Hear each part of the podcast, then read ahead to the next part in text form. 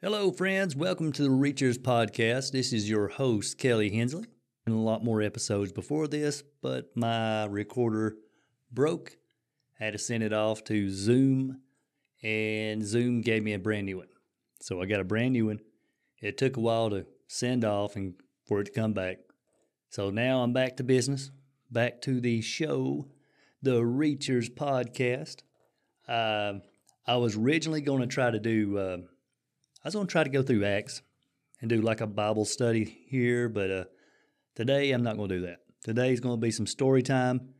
I have some Christ centered moments in this. I'm not going to leave God out. He is the fabric of our lives, the glue that binds us all together, the hope, the truth, and uh, He is everything. So why would I leave Him out of any of my stories? He should be at the beginning and end, in the middle, in the midst of all my stories. But um, man, I had a pretty tough week this week. Well, I've had a couple of weeks that have been tough. But uh, anytime that you can make it out unscathed and alive, I guess is a good week. So it wasn't a terrible, terrible week, but I'm going to tell you, it's some struggles. Here's some struggles. A lot of it was work. Um, I was out for a couple weeks. I can't remember when it was. Memorial Week, whatever that day we got we had a holiday. I was out that week, and I think the week after, or a couple days after, I had I was quarantined, folks. I was quarantined for ten days. My mother-in-law got COVID. She's over my house all the time. She's my my girl's school bus driver, and uh, since we were in direct contact, I informed my manager. I'm a truck driver. Excuse me.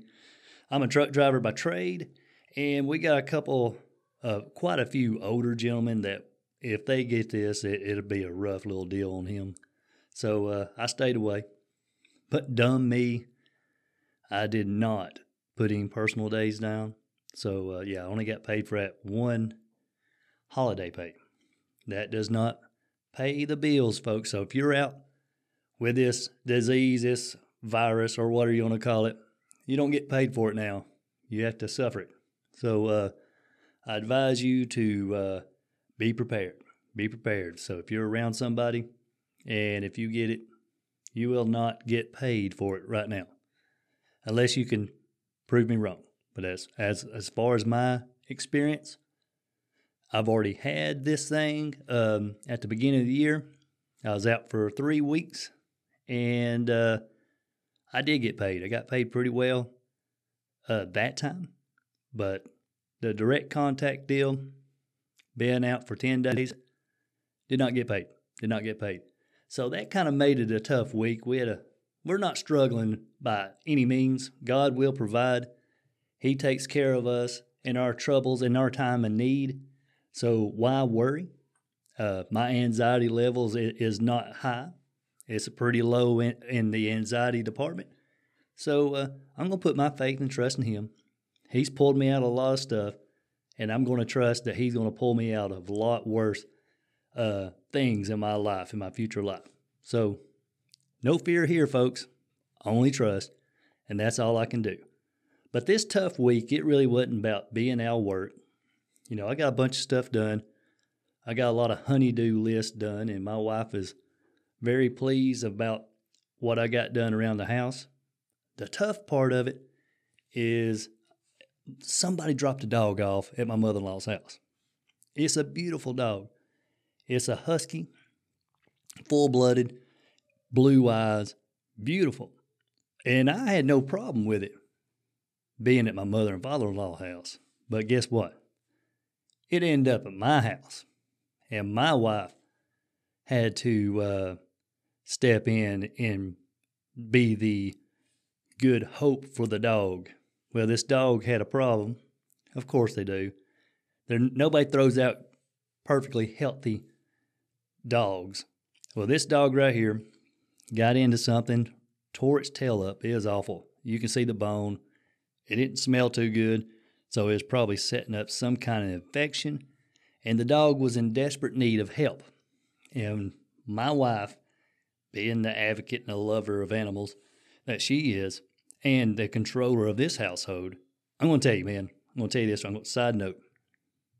I want to tell other men that I wear the pants in this family, that it's my way or the highway.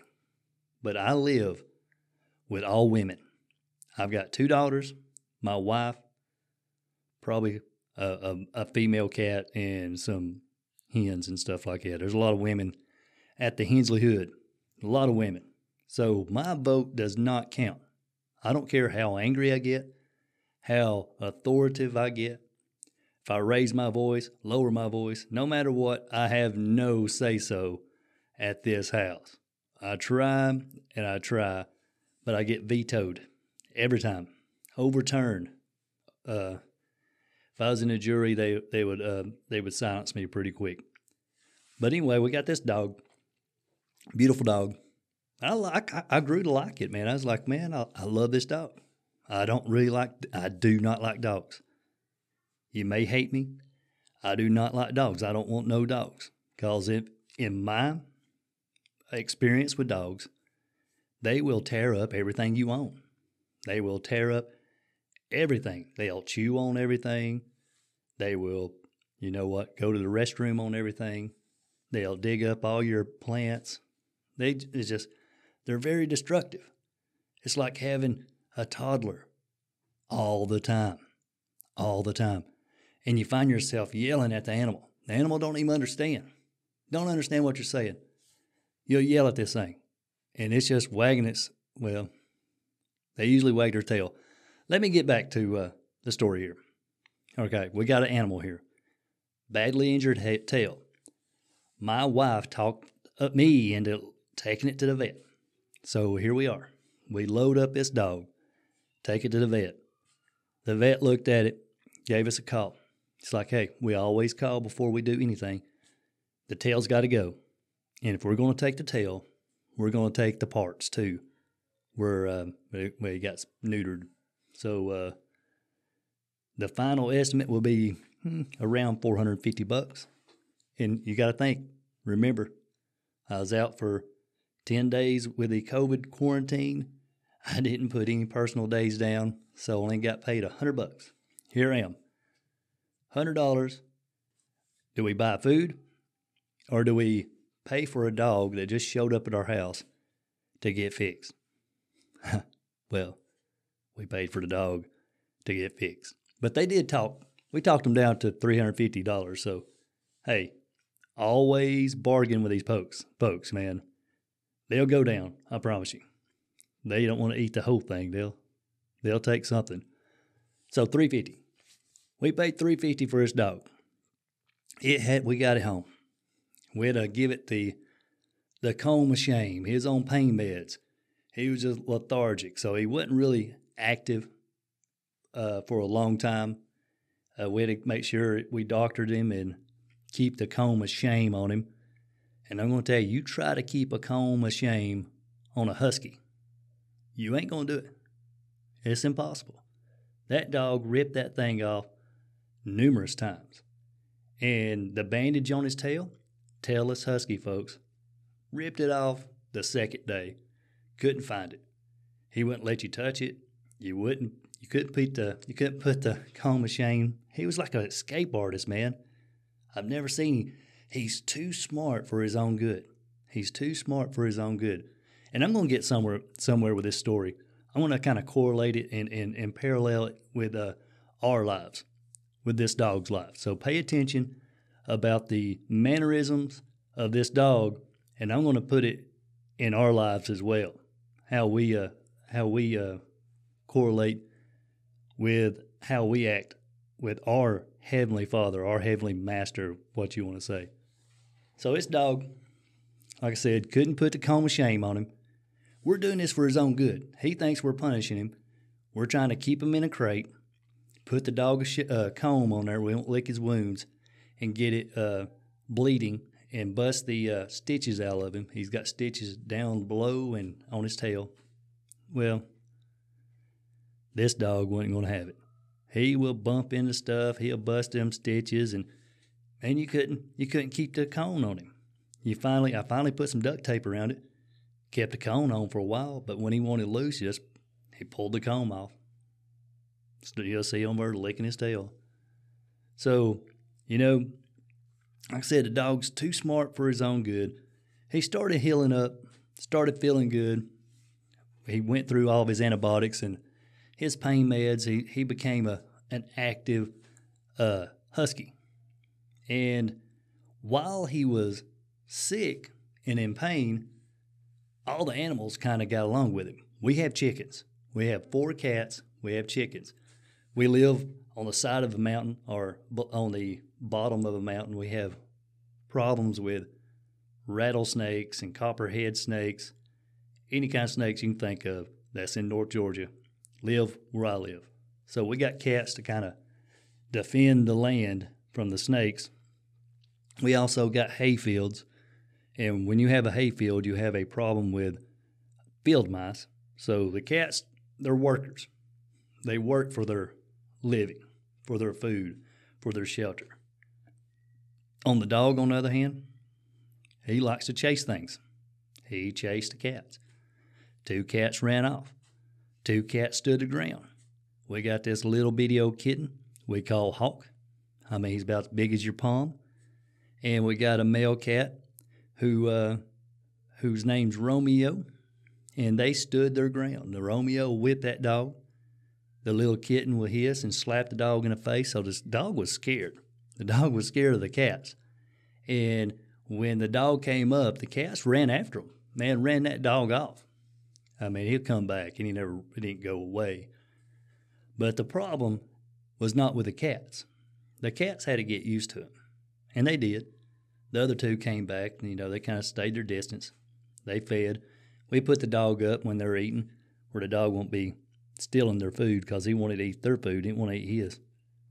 The problem we had is when we allowed our chickens to get out and roam. So we got uh, free range chickens. We let the chickens get out. And we do that because when they're outside, they're happy. When they're inside, they're not so happy, and it's all they'll do is eat that food, that feed that we give them. And the egg production wasn't that good, and the taste of the eggs wasn't that good. So if you keep your chickens, your laying hens, you let them roam around, uh, you got happy hens, you got better tasting eggs, you got more eggs, they'll lay more, and uh, it's just a lot better environment for your chickens. Well, we brought the dog in, and the dog was good for a while. You know, he almost looked like he was herding the chickens and into their pen. And I was like, hey, that dog right there is going to be a good dog. And I, I'll come home from work and I'll pet, play with the dog, throw the ball around, and hit a little chew toy he loved. And I love the dog. I love dog. And I'm not a dog person. I am not a dog person. I'm going to tell you. Like I said, they just tear up stuff. But this dog, I wanted it to work out. But um, by day by day, we was losing chickens. There's feathers everywhere. He was chewing on the chickens everywhere. And the last straw, the last straw was he killed three in one day. One of them was one of our good uh, mannered. Uh, they're a black chicken. I think they're uh, called a uh, black Oscarlov. Oscarlov. I can't even say it. I don't know. It's a black chicken. My wife knows all the names of the chickens. I just know by their color. It's a black chicken, beautiful chicken. You can pick it up, pet the chicken, love on the chicken. It made good eggs, and it wasn't a broody chicken. Good chicken. Well, the dog was chewing on it, and he done killed three. And I I don't know how many chickens this dog killed, cause uh, he would bury them because he knew he wasn't supposed to do it. He was a smart dog. He was he's too smart for his own good. Because I tell you, we live on a uh, large amount of property against government property, so we got all the wor- all the property in the world. If you wanted to, you know, step that line, if you want to step across the line, if you know what I'm talking about. But uh, the dog had had it made, man. Had it made, got fed, had a bed, had it every place in the world to roam. We we were looking forward for allowing this dog to get healed up so we can hike up the mountain with this dog. I was excited about having this dog. And like I said, and I'm not a dog person. But it broke my heart that we just couldn't keep the dog. Um, the chickens were at risk, And I tried many a times on social media to get someone to come get the dog. They would say, "Oh, it's a beautiful dog. We want them," but they would never come. It all, it's always like I got to ask my wife. I got to ask my husband. Uh, nobody came got it until the point where I was had enough. I was gonna take the dog back to the pound, and uh, once you uh, let people know that the dog's going on death row, man, people start jumping then. And I had a young man who is uh, had a lot of property, had some other animals, other dogs that you know the dog can play with, and that's what he needs. If you have a husky, they need they need some loving, man. They need some they need some buddies. They need some dog buddies. So he's gonna have some dog buddies. Uh, the guy came and got him. I'm thankful for this because you know we were wanting to help the dog. We want the dog to have a good home, and we were ready to provide the dog to have a good home. But there were some problems. Uh, chickens were here first, or cats were here first. The dog was a guest. Uh, we were going. It sounds awful. I mean, if you put it in a godly, uh, in a godly uh, sense, you would think like, man, if God acted the way we acted, it'd be a terrible thing.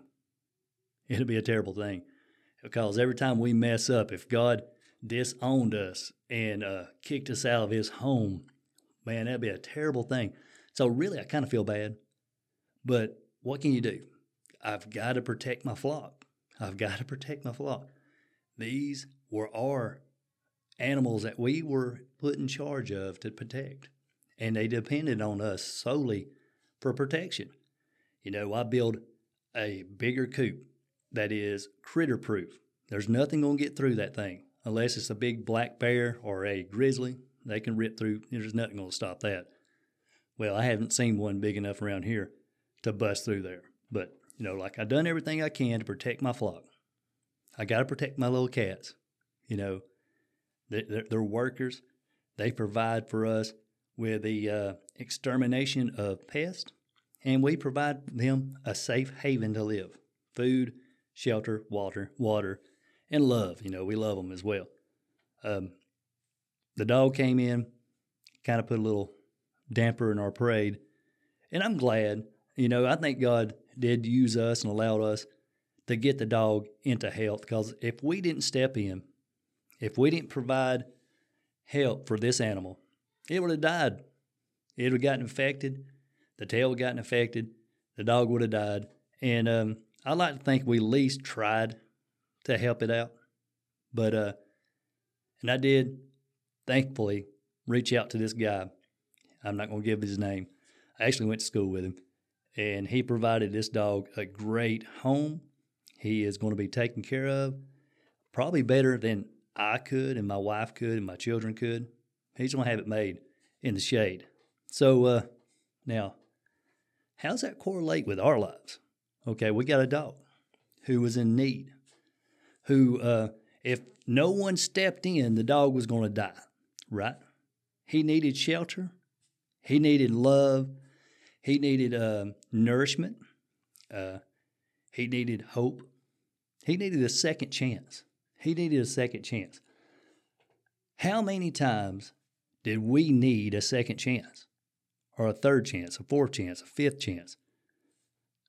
I'm thankful God is not like me. Like I said, I went to a point where no, the dog can't stay. I'm casting him out of my house.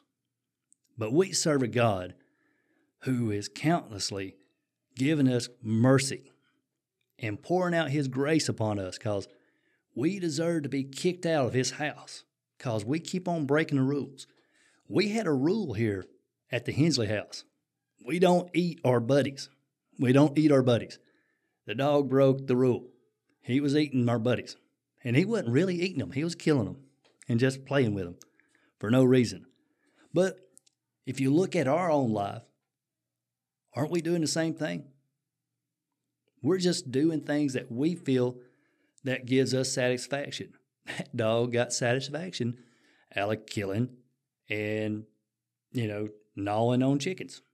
We gain satisfaction through our daily lives and our lust and our um, our love for our own sin. You know, we love our sin. We don't want to give away our sin. Like that dog was corrected many a times. And he looked very sorry.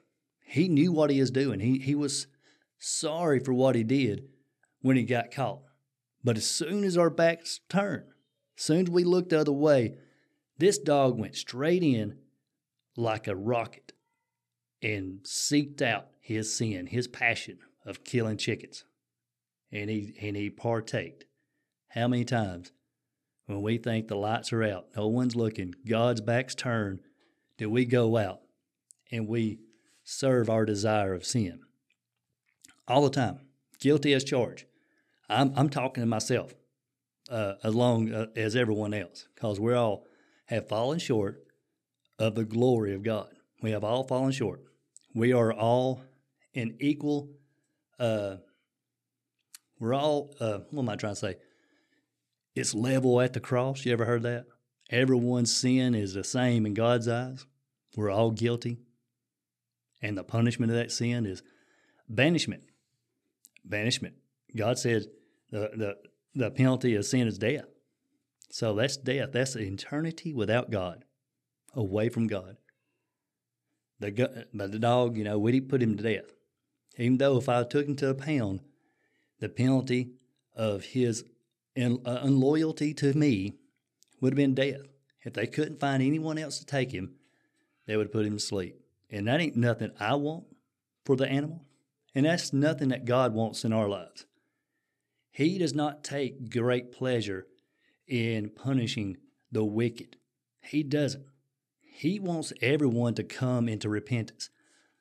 I didn't I didn't take great pleasure of letting that dog go to another home. I didn't. And right now, even today, I wish the dog was here where I can pet him and love on him. I just didn't want him to kill my chickens. I didn't want him to run off my cats. I want him to, to behave and, and let me love on him, let me lavish him with, with dog treats and food and water and, and, and shelter. And uh, it's just, he couldn't stop. His passions was was for uh, killing chickens just like our passion is for whatever we we our heart's desires. We're living in a world today where it's about feelings. It's about what you want. It's not about what God's uh, the, uh, commands us to His laws or hang on. All right, sorry, about almost had a yawn or sneeze.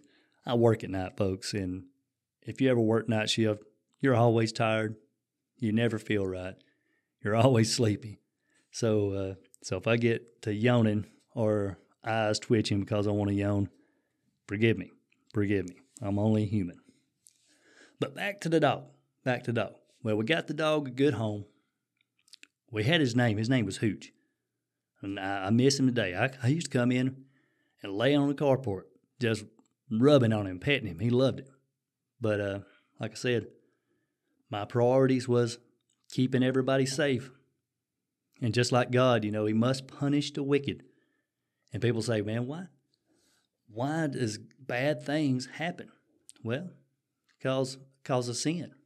Sin creeps in, and God cannot have imperfect, uh, imperfect people in His presence. And I'm not saying all things bad things that happen to good people are because God's wrath.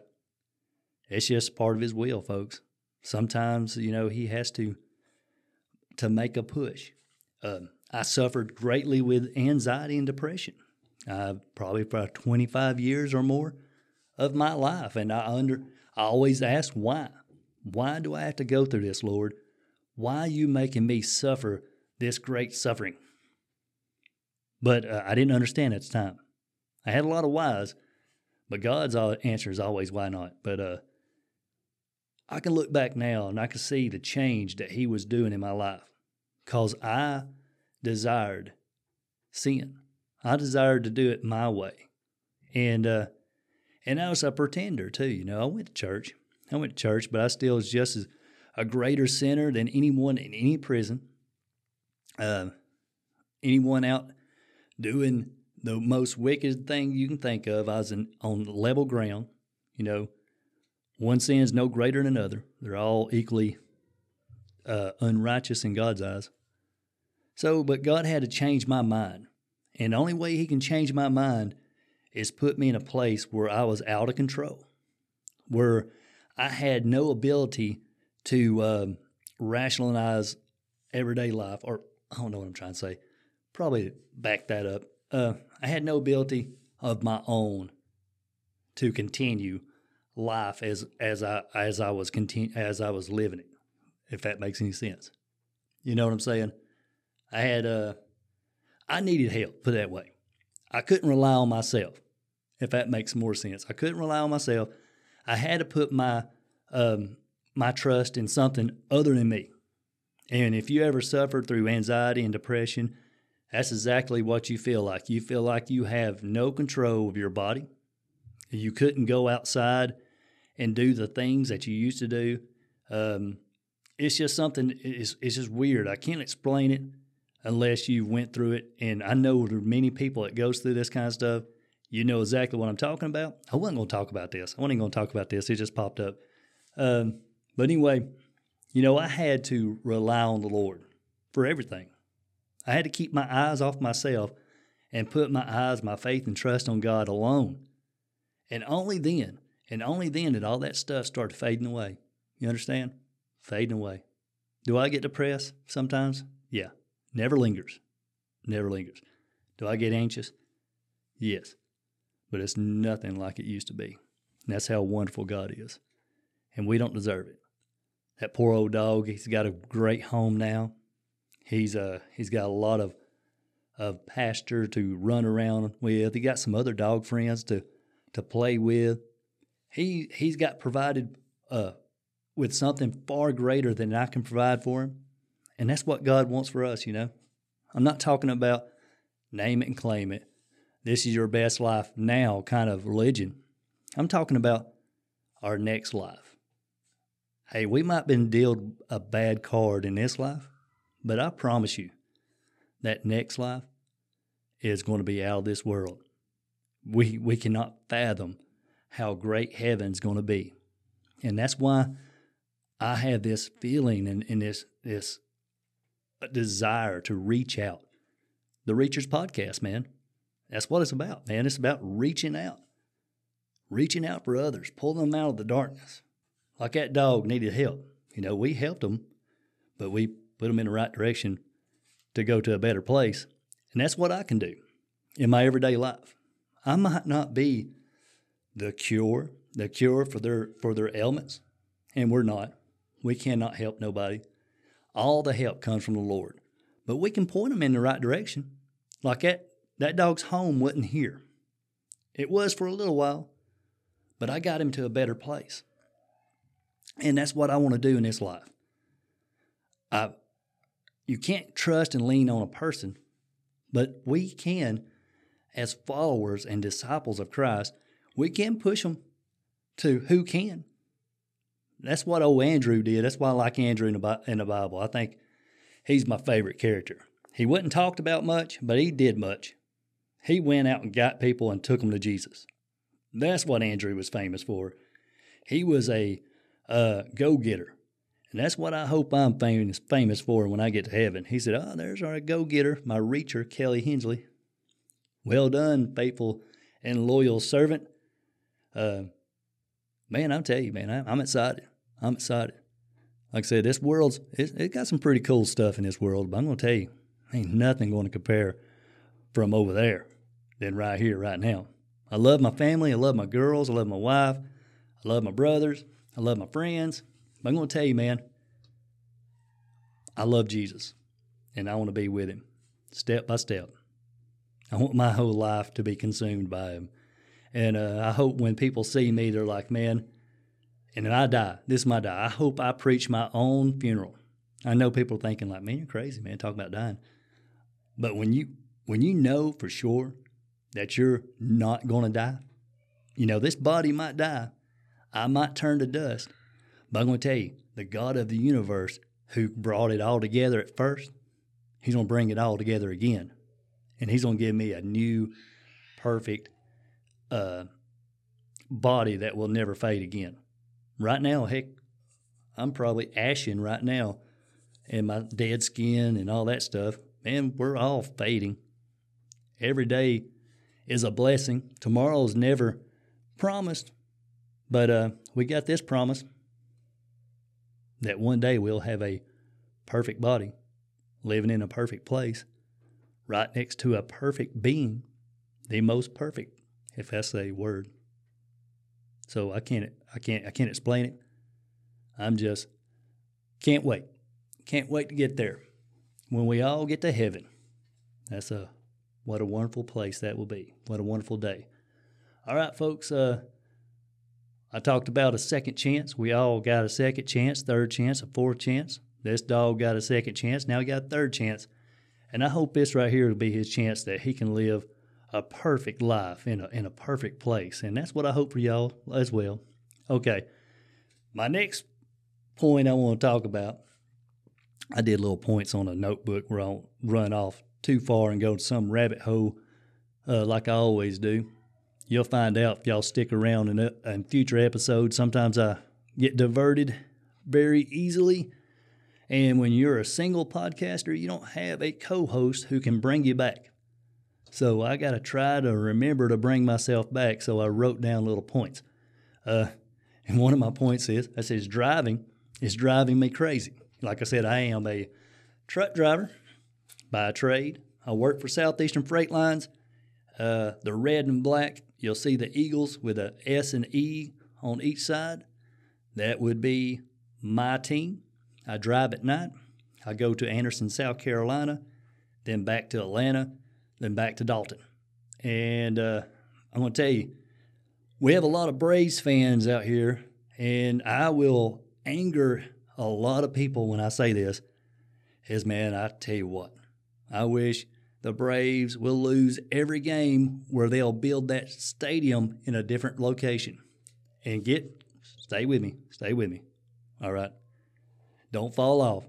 Don't cut it off right now because I talked about your precious Braves. Look, as a team, no problem. As the stadium, man, I don't know how many times I prayed for a natural disaster to just diminish that, demolish that stadium. They put it in a bad spot, man. That right there is the bottleneck of Atlanta. And I drive through Atlanta every day. Every day. Me and my buddies, we drive through Atlanta. And they bottleneck that place because the Braves let out right when we go through there every night. If there's a Braves game, they let out there. And they have the audacity to um, to do construction work on 285 East, which bottlenecks it more. And that's where everybody goes. Everybody's going that way to leave the Braves. So here we are trying to get through there, trying to do our job while everybody else is having parties and, and all that stuff. And we're trying to make America great again one night at a time. Hey, y'all need our stuff. Y'all need us. So uh, give us a break, man. Stay at home. Stay at home. There's no need you be out there at 11 o'clock at night, 12 o'clock at night. But anyway, they they do construction work. A lot of people said, "Oh man, you're lucky. At least you don't have to drive during the day. You don't have no traffic at night." Huh, wrong. That's when they do the construction and they bring your eight lanes back to two lanes, and everybody's trying to make it uh, in two lanes, which uh, is a disaster. And they usually close every route that you can go around the construction. So, man, you're just you're just stuck. You have to stick with it. You, uh, like I said, I cannot relax until I get about, I'll say about 10, 15, 20 miles out of Atlanta on each side. And it's getting worse, folks. People are not, they don't know how to drive.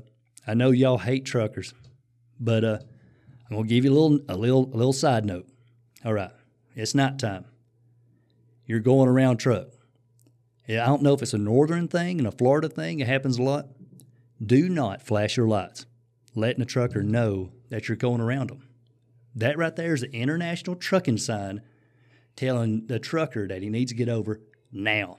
So when a truck gets over you because you flashed their lights, you just told that guy to come over. That's what that means for a truck driver. So don't do that. Don't do that. And if it's raining, cut your flashers off. Nobody can see with your flashers on. We can see you with your your uh, running lights. That's no problem.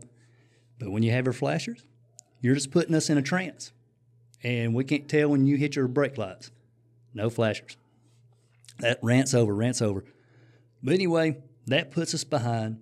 You know, time is money when you're driving a truck. We're only getting paid by the mile, and the person on the other end needed it yesterday. They need it yesterday. So we're trying our best. We're not there trying to be vindictive. We're not trying to ruin your driving experience. We're just trying to make it to our place and come back home safe. We're we're trying to make money for our family and provide for you as well. So uh, let's help each other out, folks. You know, let's show some mercy. And uh, I'm going to let you another note. It's not a rant. This is a safety. This is a safety thing. Do not pull in front of a truck driver, then slam on your brakes. We cannot stop. We cannot stop. I'm going to tell you, it takes us a football field or longer, depending on how heavy or how light we are, to stop. And sometimes people think, hey, the heavier you are, it, the harder it is to stop. I'm going to tell you, the lighter you are. If you have an empty trailer and you try to stop, it's like skipping a rock on a lake. You just skip. So, man, protect your family. I know there's a lot of billboards out there saying, uh, you've been in a wreck with a truck, we'll get you a big check. I'm going to tell you, we do not do fender benders. They're fatalities. And we're not going to die over it. It's usually the car. We call them four wheelers. So, uh, yeah, keep that in your mind. I'm just trying to educate you folks because I love you. I don't want to injure nobody. I'm going to tell you, if I ever hit somebody in a car and it's a fatality, it's, it's over with, man. I ain't driving the truck no more. I'm done. Like I said, I'm.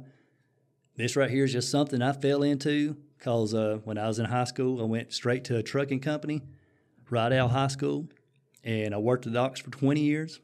God spoke to my heart, telling me to get my CDLs, and thank God He did because uh, without that, which I'm going to talk about here in a little bit, I would not started my ministry as you go ministry. So God opened them doors for me, even though it's very nerve wracking. And uh, as nightly, I think about, man, I, I, wish I could find something else to do. Wish I could find something else to do. I'm tired of driving at night, trying tired of driving trucks. But man, God put me there for the time being. He opened those doors, and a lot of things happen because those doors open. So for right now, I'm going to suffer it. I'm going to do the best I can. I'm going to love people as I go and on the way. All right. Driving is driving me crazy. That's what I said. Okay.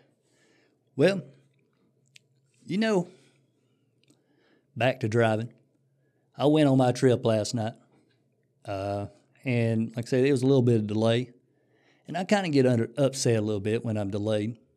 Then I go back to my second stop in Atlanta. And of course, you know, a little bit more delay. But when I get back home and all the stress of just making it home safely, you know, float away. Then I have to go to another place and I have to go to the I have to go to the landfill when I get off work because my wife fills my truck up with garbage. And when I go to the landfill, I always go get fuel. Saturday morning is my get fuel in my truck, my personal truck day. And it's amazing how a delay is perfect God's timing. God delays you to put you on his time. And it, it is hard to it's hard to fathom that because we want everything on our time and we don't really understand God's time. But once we see what God's done during our delay, we can see how wonderful God is and how beautiful his his work is in our life and how the Holy Spirit uses us in times where we don't know that we're going to be used at the moment. I always pray. I'm like, Lord, this is what I pray. Sometimes, not, not all the time. I always tell him, I said, Lord, uh, what do you want me to do today? And Lord, please equip me to do it. Because I don't have anything to bring to the table. I'm not all that smart. I'm not even the best truck driver. I'm not the best husband. I'm not the best daddy. Not the best friend. Not the best brother. But man, I, I, I am what God made me. right? And I just need God to use what He created, you know, to honor Him, to glorify His name, uh, despite my faults, despite my inabilities. And, you know, He does. And He does. Every time. Every time. And in, in most situations, when I give up, when I'm tired of trying to make things happen, that's when the Holy Spirit works the most. It's amazing. When I take myself out of the equation, God steps in and does something far greater than I can ever imagine. It's such a wonderful thing when you look back and you see what God does in your life. So, um, well, anyway, let's talk about the delay. Okay, I was delayed. I done all my chores when I got off work. It's still early, so I had to get fuel.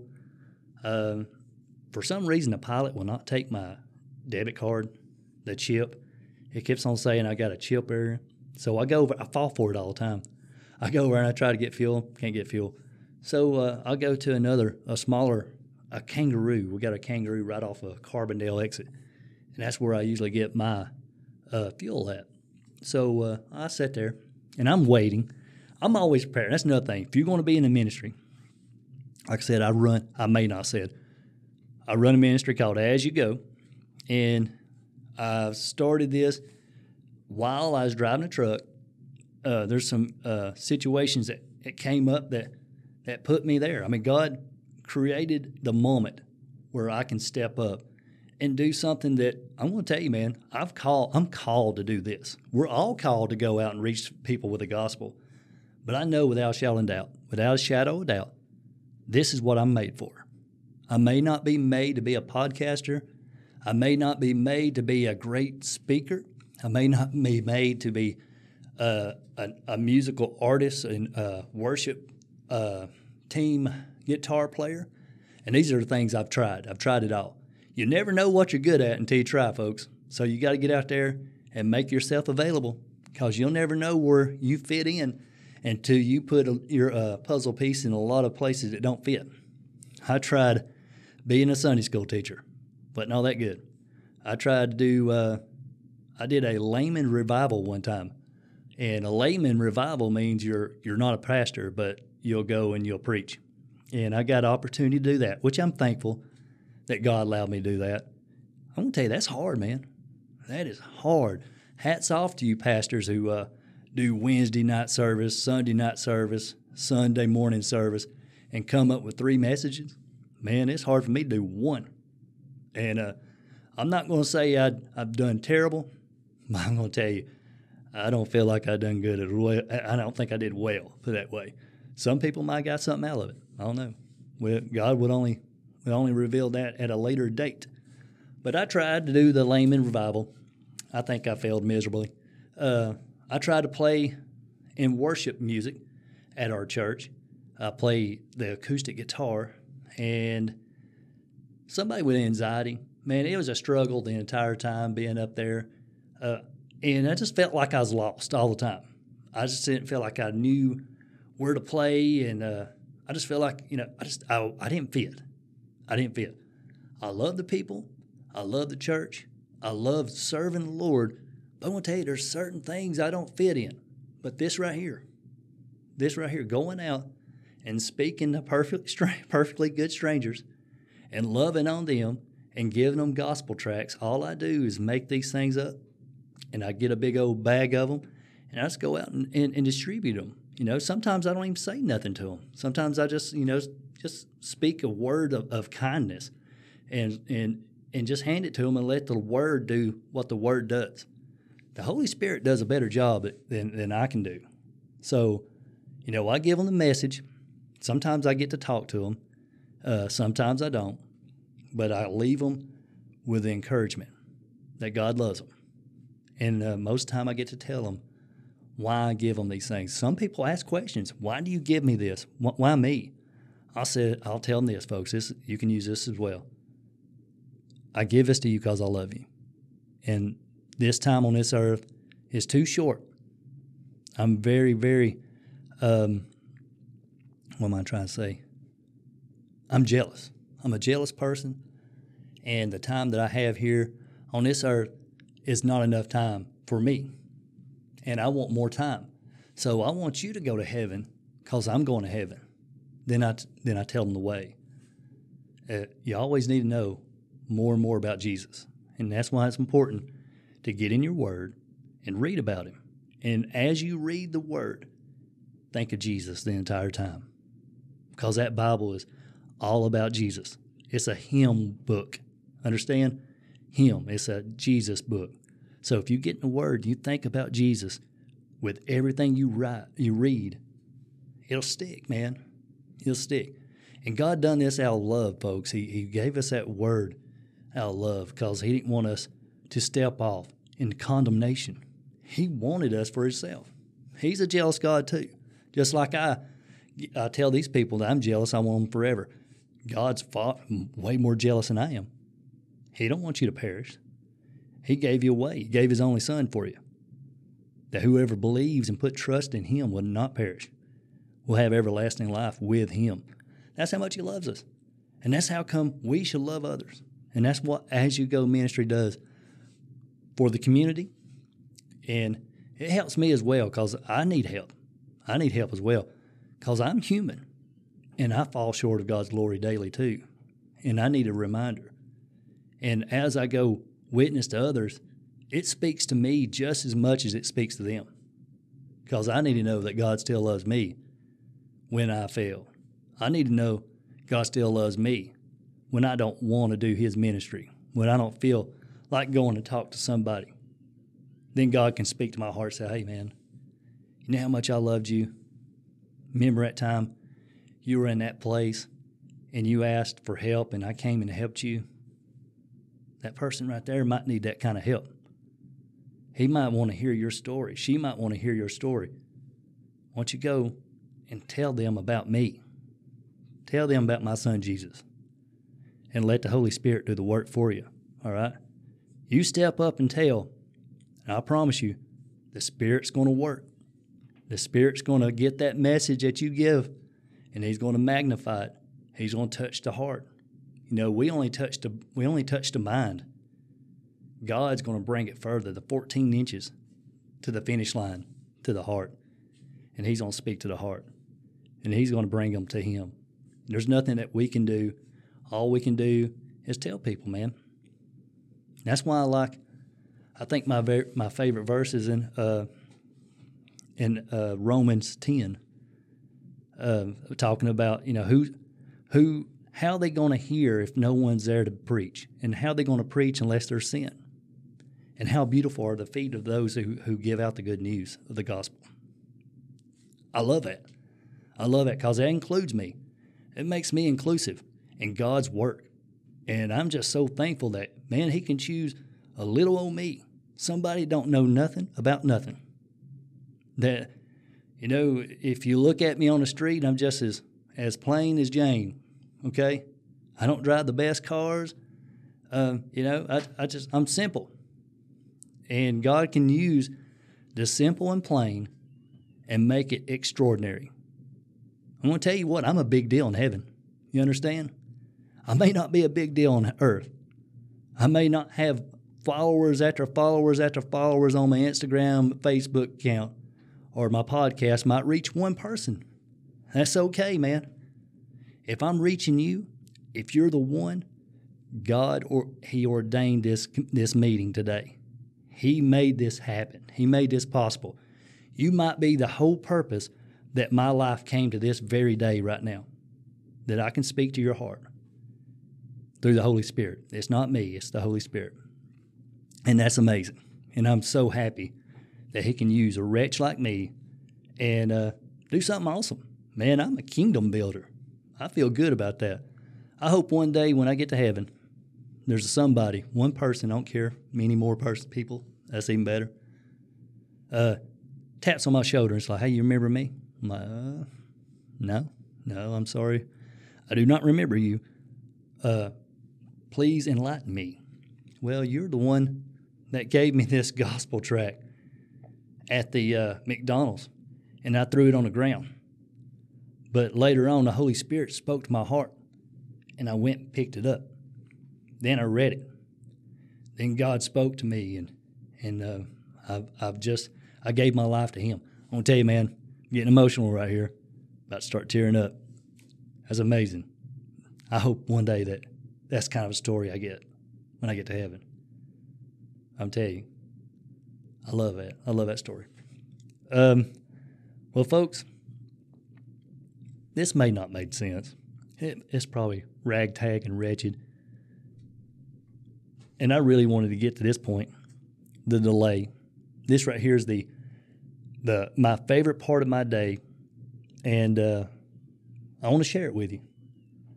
Because sometimes, you know, you're the person that steps into the situation that someone needed to hear the word that God gives them through you. And as I was getting fuel, as I was delayed through the traffic, I was angry. As I was getting delayed, waiting to hook up to go to Atlanta, as I was getting delayed, sitting in Atlanta waiting for a Dalton load to get ready where I can go hook up and drive back and get to my home because I was dreaming about getting to bed early, getting up and doing some awesome stuff, maybe working on some wood or something, getting some kind of project. God had a plan. And God used his delay time to be someone's time of uh, of healing. And uh, it's weird. While I was uh, while I was getting fuel, people started pouring in, and I got to to give a lot of tracts out to a lot of people and and uh, show some love to a lot of people. And and some of these people just you know they probably never had anybody speak that kind of truth to their lives and show that they were care that someone cared about them. But that that's awesome. But man, this right here is something that hit home and is personal. I had a guy at church. He was going to work, and he came in right, to, right there, right at the time. He's like, "Hey, Kelly, man," he said, "I'm going to work. I got to put in my eight. I said, "I already put in my eight, son. I'm going home." He's like, "Well," then I heard like in the background, somebody said, "Kelly." It was kind of a faint voice, and uh, he's walking up to me. I didn't know who it was, so I was continuing to talk to the guy that I go to church with. Um, and he said, "Kelly, man, what's up?" And I looked over. Young man, I uh, he's my age. Young man, he's probably older than me, but he he uh, he walked up. He used to work with me at Southeastern. He worked on the dock. Man, we put in a lot of time, and I loved him too, man. I, I still do. I still love him. But he he came up and he was he was telling me a story. And this is a story that I leave with y'all, and it's how God works. He said, "You know, about died a couple weeks ago." I said, "Really?" And uh, he continued to tell me the story. He said, "Yeah." I said, "I was at home." had some basketball shorts on, like you know the loose basketball shorts, lounge shorts is what I put on when I'm at home. And he said, my wife said, "Hey, what's that black thing on the back of your your knee or, or underneath whatever that part is on the other side of your kneecap and back of your leg?" Uh, he looked down. He's like, "I don't know what is that," and it, it was a tick. He's you know he said, "Kelly." So I probably pulled off hundreds of ticks off of me. And me too, man. I pulled out a lot of ticks off of me. I know it's gross, but you live in the country, you're gonna get some ticks. It's just part of life. Well, he pulled this. He pulled the tick off. wasn't thinking nothing about it. He said after a week goes by, man, he started getting sick, and he sounded really tired, really weak. It looked like he was having a hard time standing. Um, and I know the dude, man. He used to play golf, very active, um, and he's you know, he's a good guy. I love him, like I said. But he kept on telling the story that that he got bit by a tick, started getting feeling bad, and started getting sick, and he started getting weak, hard for him to stand, and he went to the doctor. As he went to the doctor, they did tests, and he went home. Well, before I believe, I might be messing the story up. Before he got home, they called and they said, uh, Mr. So and so, I'm not gonna give his name. Mr. So and so, this is so and so from uh, the doctor's office. Uh, go to ER right now. Do not stop. You go straight to ER. So yeah, he went to ER. He said he was in there for a couple weeks. He said, I, I man, I said I, was, I thought I was to die.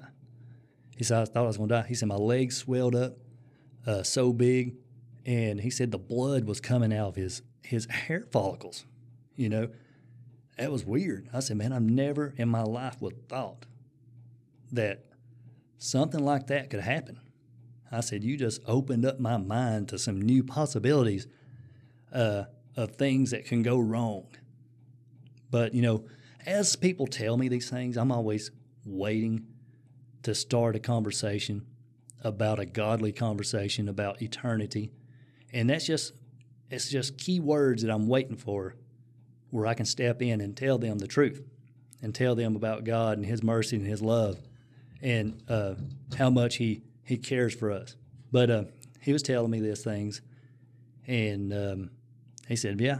He said, "I talked to the doctor. He said if you come in here two days later, you've been dead." So that was the opportunity that I had to tell him. I said, "Listen, son." I said, "We can die from a tick bite. We can die from a car wreck. We can die from a massive stroke or heart attack." stepping out of our vehicle or stepping out of our house. Our time on this earth is very limited. Uh, the Bible says that it's like a vapor, it's like a puff of air. We're here today, we're gone tomorrow. God promises us right now, this very second, there's no more promises for tomorrow. And he agreed. He said, Kelly, man, he said, two days before that, I gave myself to the Lord. I said, man, that's the most amazing thing I ever heard. And I told him, I said, man, I said, I do this because I love you. And I, I want to spend eternity with you. I said, we did a lot of time on that dock. And if you ever worked a freight dock in, in, in the middle of uh, summer, it's hot, folks. It's hot. And your work friends become your family. You know, the people I work with, man, I worked with them for over 25 years. So they're like brothers and sisters to me. And I care about the people I work with. I care about them greatly. So this young man right here, my love for him never failed. It never stopped. Just because he, he left a company and went work for somewhere else, man, does not cut me off from what I feel about this man. And I told him, I said, man, I love you, and it's not going to be praying for you. I said, that's a wonderful and a scary story that you gave me, but that puts my mind and your mind in the idea and the proper um, place of knowing that we can't control how we're going to leave this world. Only God knows the time and the place and the possibilities of our death. And all we can do is be prepared. And he gave me that confirmation that he was prepared. And I told him, I said, listen, uh, I do a ministry, and wherever I go, I give out the gospel. And I make these cross necklaces and these tracts. I said, Here's one for you.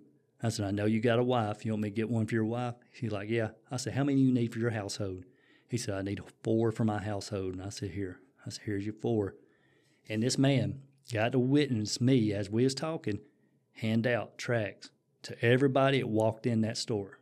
And I'm not I'm not saying I'm a good person. I'm not saying that I'm the perfect Christian. I'm not trying to give myself a that a boy. You know, the less you know of me, the less you see of me, and the more you see of Him, the one I serve, for me is better. It's better to be behind that cross than before that cross. I'm going to tell you when you're when you're ahead of that cross, you're on that cross, folks. Don't get in front of Jesus unless you're ready to take what Jesus took.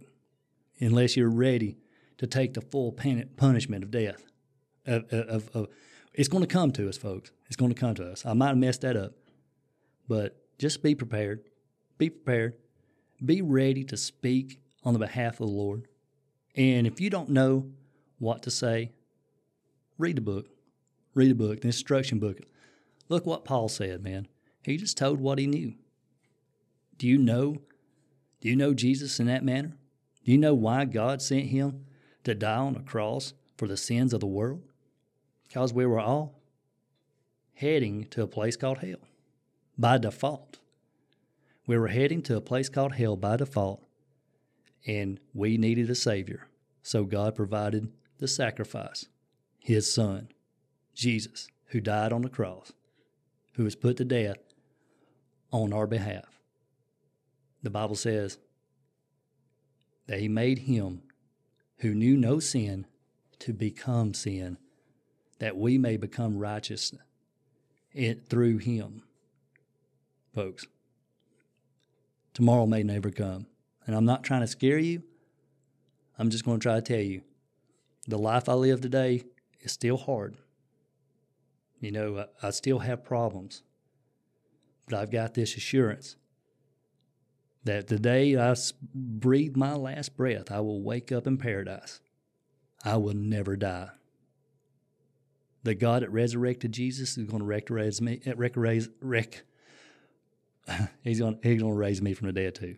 So that's about it, man. I've I've got an hour on you right now, and I didn't think I was going to fill up that time, but uh, I just want you to know that I love you, and if you need you need prayer, uh, if you want to come on the show and you're tired of listening to a single podcaster, uh, we'll try to hook you up on that. I'll give you opportunities. That's one thing I like to do. I want to give people opportunities to talk about what God's done in their life. Uh, I'll pray for um, for your needs, and uh, man, let's hope uh, that God gives us enough time to reach that one last person, man, to reach as many people as we can. I mean, just think about it. If each one of us reached three people in our lifetime, and they reached three people, and they reached three people, and they reached three people. It's not about the church, folks, of a building. It is about the church of the people. Uh, we we are lacking in a discipleship all around. So if you got someone, if if you feel like that you're in the have the ability to teach and and uh, and help people along in their Christian life, step up to the plate. Step up to the plate. If you don't feel like you can do it, step on your knees, folks. Pray for the Holy Spirit to help you, give you strength to, to go that extra mile. Because I guarantee you, there's someone in your life right now who's struggling, who do not, who has a need, and don't have the understanding that you have. You can help them out. Man, nobody discipled me till I was about 40 years old. I had to find out for myself. I could have had a much easier time if someone stepped up and said, Kelly, you need Jesus. I'm going to help you in your walk with Jesus. So help your brothers, help your sisters, love on your neighbors, and as always, man, as you go, we'll see you. This is Kelly with the Reachers Podcast. And if you enjoy this, reach out. I don't know anything about the computer stuff.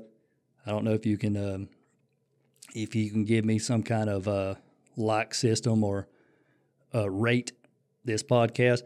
It's starting out real slow. Uh, like I said, I'm, I'm kind of new to this. I hope it gets better and better. I, I hope I don't hit the microphone again. Hope it gets better and better as time goes. But until then, man, I'm going to step up. I'm going to speak up. And I'm going to love my neighbors. I love you. See you.